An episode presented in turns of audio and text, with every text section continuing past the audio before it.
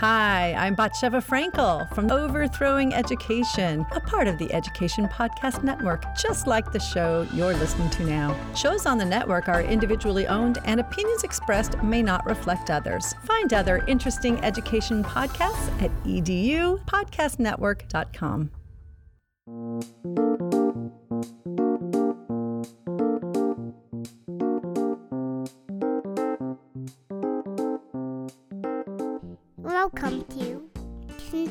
Kindergarten Kiosk, the developmentally appropriate podcast.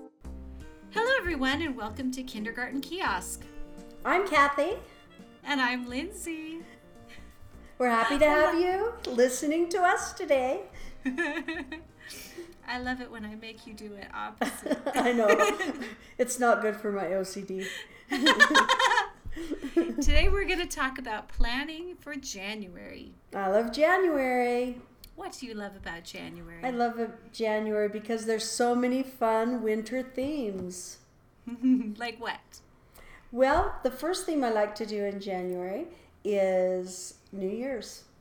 And for New Year's, I like to focus on clocks and calendar and um, time, days of the week, all of those type of activities. It's a really good time to review them. And I just love when kids come and you've changed your calendar from ni- mm-hmm. from like one year to the One year next to the year. next year. They're so excited and and so I've made up this song that I like to sing at the very beginning when they come in and they're all excited and they see the new year and most of them have at least watch the Netflix ball drop. so kid, kids um, nowadays know more about New Year's than in the past when they had to stay up till midnight. Because we parents fake it nowadays. oh, it's to- it. Let's count down to the new year, guys. It's 8 o'clock. Go for it. I like it. So it's to the tune of She'll Be Coming Around the Mountain. There's a new year on our calendar, you see. There's a new year on our calendar, you see. Goodbye 2019, hello 2020. There's a new year on our calendar, you see. Simple, easy, kids love it. Calls attention to the new year. What do you like to teach them in regards to clocks? Well, clocks I just love because kids love the power of telling time to the hour. And um, Lindsay has a great way for kids to learn how to tell time to the hour, and it's we've got that on our blog post, so we could probably link that for people to go read about how you eliminate one hand on the clock, the minute hand, and all of a sudden kids can tell time. It really empowers them. I painted the hand um, red because I couldn't stand to cut the. On your on your clock in your room, you painted the hour hand red. yeah. Yeah, Well, not the one in my room. One in my room, but not the school owned not one. this, not the one that belongs to the school. No, just my own. But uh, Hap Palmer has a great song, and I give all of my students those little Judy clocks and turn on the Hap Palmer song. Oh, and have them set it to 12 o'clock and talk to them about how both hands have to be at 12 and our one hand is always going to stay at the 12 while we sing the song and do the activity. What am I? You want me to sing the song? I don't remember the song. How did the song go? Uh, didn't you sing I it? am a little clock. I am, and I can't. I, I am I a am paper a clock. paper clock. I am, but I cannot move my hands. How I wish that I could tell the time. If you could help me move my hands. I think I just changed it. Everything will be just grand if you can help me tell the time. Tell the time. Everything will be just fine. it is a great, great timeless song. I first found this song uh, probably 25 years ago, and I love it just as much today, and all students love it. And it's a great, quick, easy activity. I just have the basket of clocks at the front, and I tell the kids as when we're transitioning to the rug, pick up a clock, and they pick up a clock and sit down, and we do that activity. And then after that activity, a great follow up is to make a paper clock with your students and have them take it home to show their parents how they've learned to tell time to the hour. That's one of your activities in your home parent connection packet It for is. January, isn't it? It is for January. Where they get to take a paper clock home and make it with their family. Mm-hmm. I love the parent home connections. I really do. I just, I, I think that taking the the kids taking the learning home is just they're so excited about it, and they just love when I pass out the new homework packets, and they know that it means quality time with mom or dad. So after you've talked about calendars and clocks, what's another theme you like to Well, another celebrate? Another thing I like to do for New Year's is the topsy turvy doll. That is also in the um, unit in the New Year's unit, and it's baby New Year if you turn it one way, and if you turn it the other way, it's Father Time. It's just a fun one, and it's a great, We did that today. good. Well, it's a great activity on the first day They back thought it was super cool. they just love it because it's something kids really don't see a lot and haven't a lot of experience with anymore of turning something upside down. So what's some of and your kids it say about change. it? It changed. they, it was funny just to watch them get it because I showed them the baby New Year first, and they're like, "Oh yeah, it's a baby," and then I flipped it over, and now it's father time, and they're like, "Oh, what?" And like, look, this is his. Ba- oh, oh, and, and his his hands are his hair now, and his he's got and his his mouth is a unibrow. it is a unibrow. it's just one of my favorite winter or New Year activities. So after we focused on New Year's for a few days, then I like to dive into just the season of winter. So after a few days of a New Year's theme, I like to dive right into the season of winter. And I like to introduce the season by using one of Nancy Stewart's songs, The Colors of Winter. I love this song. I think it's such a pretty, colorful song for a cold and drab season. my winter coat is blue, my winter scarf is red, my winter hat is green, and it's warm upon my head. Oh, the colors of winter are beautiful to see. Oh, the colors of winter are all around me. Some days oh, I like to just sing. I was going to keep going. Keep going. No, it's okay. Sometimes I like to just sing that, that song just because I feel myself, it just makes me feel happy. Mm-hmm.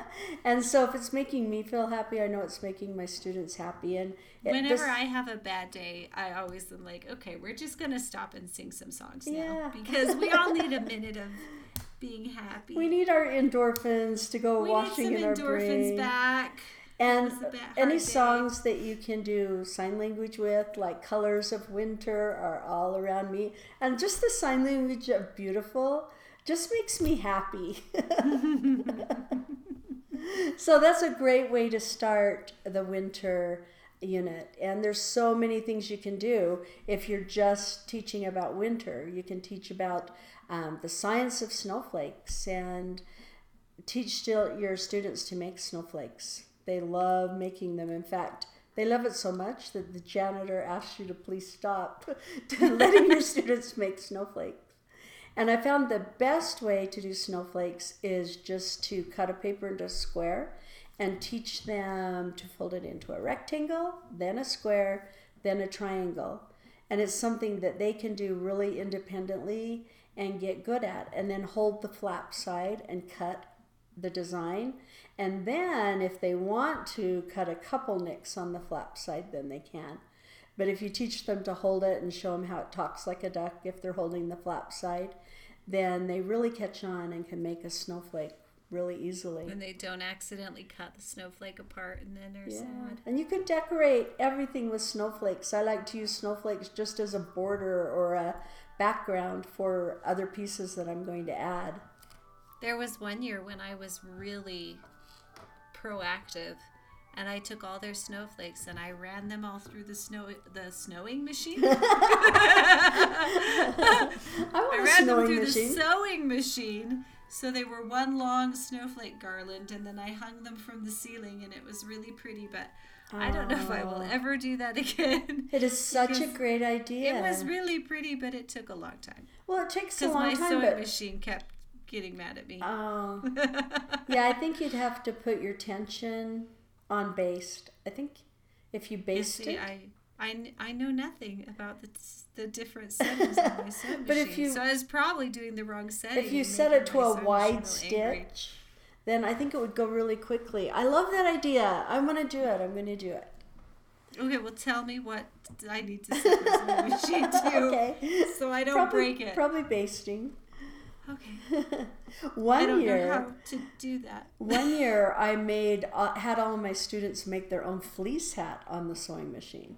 You did? That was quite an adventure. Wow. I had a mom that uh, loved to sew, and I asked her if she wanted to come and help all the kids learn how to sew a tube. Because on a fleece hat, all you have to do is cut it, you know, a wide rectangle and then fold it in half and sew the seam, and then tie a knot oh, at the top and then cut the fringe and you get the little fringe ball and then just roll up the edge. So it's really easy to do. And she said, Oh, I'd love to do that. So she brought her own sewing machine and she sat there at her rotation of centers and had all kids sew their own hat, which on a fleece hat really is just one little short seam. But then um, at the next center rotation, I had a parent that helped fringe the ends and tie the knots and roll it up. And at the end of centers, all the kids had on their own winter hat. It was so cute. Oh, what a great day! It was a great day. I loved that one. Winter is just a great time to bring so much into your classroom. Even if you don't have snow in your area, you can bring snow into your classroom. And my favorite snow to purchase is Steve Spangler's Fake snow. Yeah, his fake, Fake snow. snow. It's so interesting because it's actually made out of diaper, the same thing they make diapers out of, polymers. Mm-hmm. And so when it gets old, your room really does smell like a dirty Smell like a diaper. Like change the baby's diaper already. but uh, parents, I, I usually have it out when the winter parent conference is going on, and parents are fascinated by it. And it's really interesting because it is the snow that they use in Hollywood to make movies. Is it? Yeah, it's pretty interesting. But I know it's those available on movie sets Amazon. Must stink. What? oh, yeah, Those movie sets must stink. They probably do. But I know you can purchase it on Amazon, and we'll put the link for that. Um, Did you write also, that down? so you can find that. And there's a couple ways you can use it. My favorite, I like both ways, but I love to fill my sensory table with the artificial snow. And actually, it's cold to touch when you when you first. I mean, not as cold as snow, but well, when you usually first. you mixed it with cold water, right? Oh, that's probably what it is. It's cold I thought it was like just. cold. I thought this was amazing phenomenon. it really feels cold. It's really cold. okay, I used cold water. Duh. I don't know. I was I was making a hypothesis. now I want to mix it with hot water and see. Now we have to test this theory and see. Mix it with ice cubes and see what happens. Yeah, I wonder. But when you put that in your um, table and then add the water, all of a sudden, I mean, it's just a little tiny amount of powder, and you Mm-hmm. put that water in with it, and it just and fills your sensory Puffs out. table. Yeah. Another thing that I like to do is give all of the kids like a little specimen cup. They're like the cups that you get takeout ketchup in, and you can buy those on Amazon.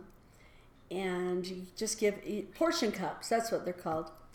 And you can i give all of my kids one of those and have them um, when, when they go to their center for their scientist center, then they can take one teaspoon of the snow and put it in their cup and then use a dropper to drop um, water onto it and they watch it poof up until it's all the way poofed up. And then there's lids to those portion things so they can just put the lid on and take it home to play Take with. your little snow home. Yeah, it's a lot of fun. So even if you don't have snow in your area, you can um, get kids excited about snow. Right now, I got like a foot of snow outside my window, so I'm not so excited about snow because it's cold and icy. You should tell about your little experiment with the snowballs because that was a cute one from yesterday, from last night. There's a lot of STEM things that you can do, um, STEM related to snow, and one is doing an experiment about how long it will take snow to melt depending on conditions. So we I have the kids each make a snowball, and when they come in from recess, I give them um, just one of those solo clear plastic small cups to put their snowball in and have them sit down at their tables and then tell them that we're going to do a science experiment with their snowballs. And we want to see how long it takes for your snowball to melt. Now, here are your choices. You can put your snowball over by the heater. You can leave your snowball at the desk. You can put it in the windowsill.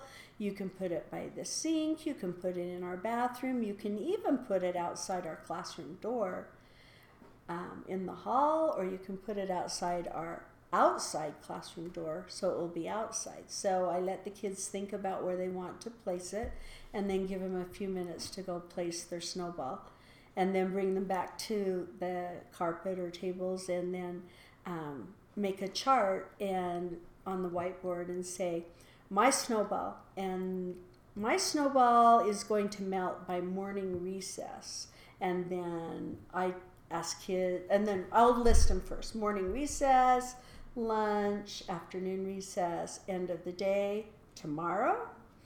And then i ask kids to predict in one column when they think their snowball will melt so at the end of each one of those time periods, so at the end of morning recess, I have kids go check their snowball and find out if anybody's has anyone's has melted, and if they have, then we'll move them to the column has melted, and then circle their names if their prediction was correct.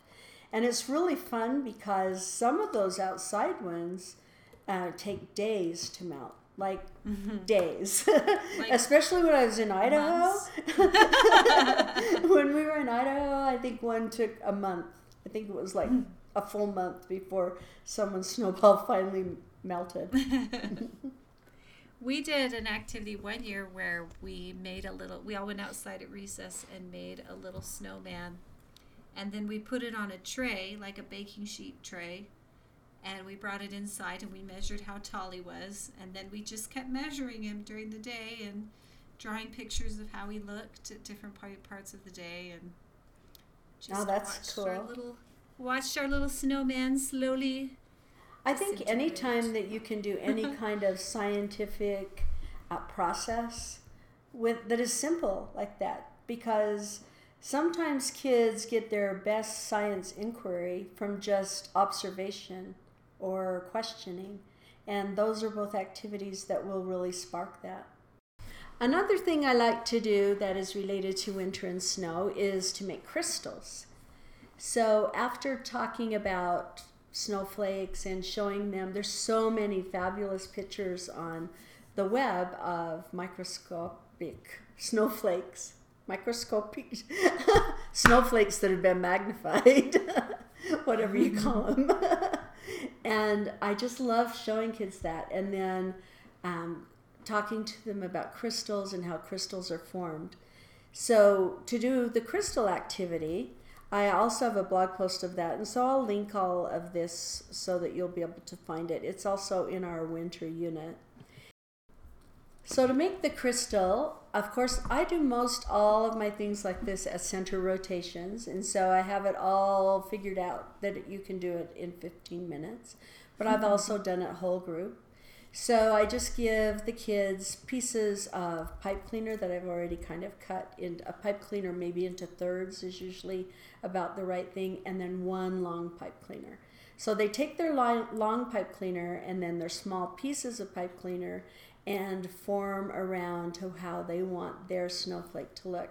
And you get some really cool snowflakes formed this way, especially after you've shown your students a lot of pictures of real snowflakes and how they look.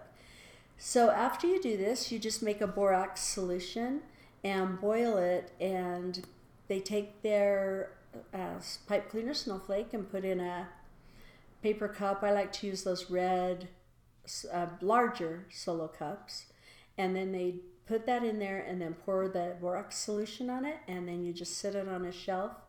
And then the next day when they come to school, they'll um, you drain the water and they'll have a fabulous crystal. And it's a great activity that they can write their scientific um, process to make a crystal. It's a really good recording activity that you can do. Um, so I've been looking, I was thinking about the kindergarten next generation science standards. And one of the next generation science standards is uh, to analyze um, how they can change speeds and directions with pushes or pulls. And so last year or the year before that, we talked a lot about penguins. And I guess we haven't talked about Arctic animals, but we will. we will. We love them. So we talked about Arctic, we talked about penguins and how penguins go tobogganing down hills. And so I bought some little plastic penguins and some little finger skateboards.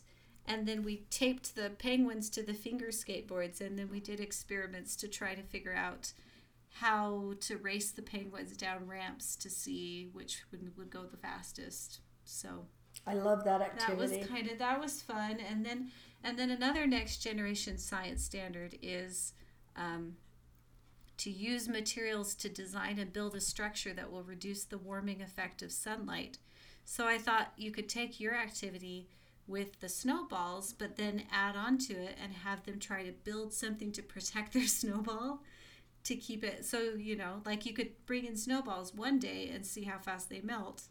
And then the next day, you can bring them in and try to build something to protect them from the sunlight. Oh, yeah. And see if it takes them less time to melt if in their little whatever they built. I like that idea.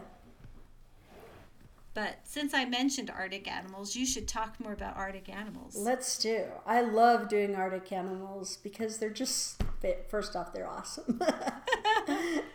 they're cool animals. They really are. And I found that when you're teaching January themes, you really can just teach them kind of all at the same time. Like I can keep doing clocks, the clock song, and the New Year's activities, and I can keep talking about winter and then pull in all these other units I like to do on Arctic animals or the mitten. And it's a great way just to interdisperse all the things that might be happening in the winter and snow.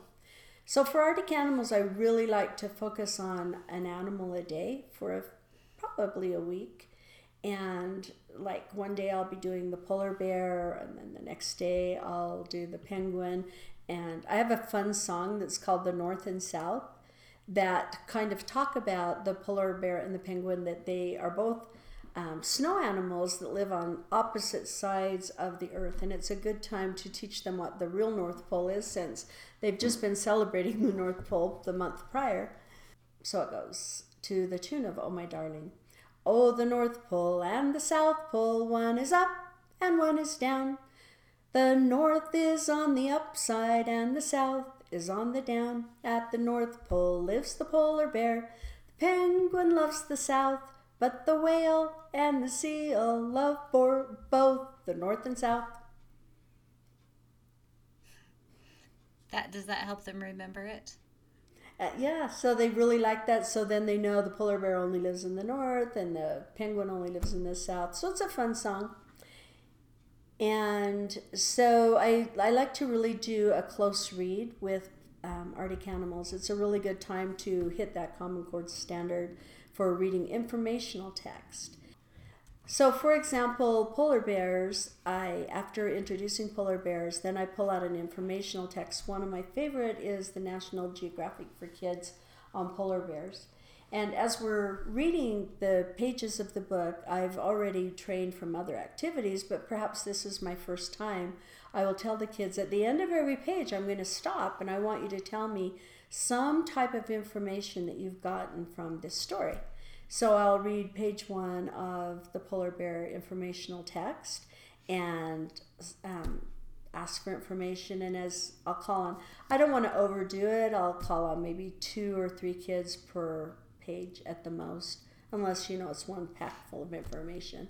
So then I write what they say on a sticker note, sticky note, and then put it on a poster that I've drawn just of a big polar bear. And uh, so at the end of the book, uh, this polar bear will be full of, you know, 20 or more stickers of information that we've gained and key details that we've pulled from the text. So then I will on the whiteboard make columns of um, are, can, have, live, eat, and then divide the, the sticky note. So I'll pull off a sticky note and maybe a kid say uh, polar bears eat seal. And so I will go to the eat column and I'll write seal because now we know polar bears eat seal. And um, maybe one child has said they live on the ice, and so I'll take that sticky note and write it under live on ice. And so then I categorize all of the things, the key details that we've pulled from the text and after that activity, then I send kids to do their own independent writing using this graphic organizer that we've created. Then, of course, we do art because I do art mm-hmm. for every animal. tell tell about some of your polar or bear or Arctic animal art. Well, I, I like to do a mix of construct activities or um, guided drawing activities. I love to do the guided drawing of a penguin because it's a really fun, easy guided drawing, and then have them trace the penguin with either pastel um, crayons. What do you call those pastel markers? Is pastels? I think they're called oil pastels. I think so too. I have them trace the outlines. Everything you've done in a pencil, now take your oil pastel and trace it. And then after that, then they can um, color inside of it with oil pastels or whatever you'd like them to do, and then watercolor the background. Um, and just make it a really cool completed piece. So after my close read on um, penguins, and their I take their writing and then their art page and then display it on the wall. It's really cute. Then I take it from the wall and put it in their portfolios because I like to get all the use I can out of an activity. get as much bang for your buck as possible. So, also, um, don't forget to grab your book, The Mitten. I love the original Ukrainian folk tale of The Mitten. Uh, Jan Brett also has a great version. And I love the song, Here are my mittens, my warm and fuzzy mittens, finger and thumbs toasty warm inside. One is for my left hand and one is for my right hand. Colorful mittens, warm and snug. That's cute. now tell us about the class book you make with the mitten, because that's cute too. So there's a ton of things that I do with the mittens. So make sure you check out our thematic unit because it's stuff full because I love the mitten. Mm-hmm. But one thing I like to really do is after I've read several versions of the mitten is to make a class book. And it's really easy to do. You just give each child a paper and tell them, and, and at the top of it, I have um, the blank crawled in the mitten. So all they have to do is uh, phonetically write the word and then draw a picture of their animal. And then after they're finished, bring it to me, and then I staple it all together with a cover I've made the mitten by our class, and then I read it right then as soon as um, we're finished. And the kids love it. It goes right into our class library. I love making class books like that. They're so quick and easy, and kids really, really love to read them. So we have lots of mitten activities and lots of lots more snowman and snowy day activities that you can find on our blog to get more ideas if you'd like to. And mom, what should they do if they need to assess where their students are at? You got a good way for them to do that? Well, January for most schools is mid-year, so it's time for those big mid-year assessments. And so if you want to save yourself time and have amazing data from your assessments, then make sure you go to esgisoftware.com and sign up for your free 60 day trial and save $40 when you choose to purchase, which will bring it down to, I believe, $159. And you will love it. Anytime you have an ESGI question, be sure to email us. We're always there to help, and we have lots of assessments that are on ESGI ready for you to get and assess away. so if you have any questions for us, you can write to us at kindergartenkiosk at gmail.com and you can visit us at kindergartenkiosk.com. Goodbye, everyone. Happy January. I love January.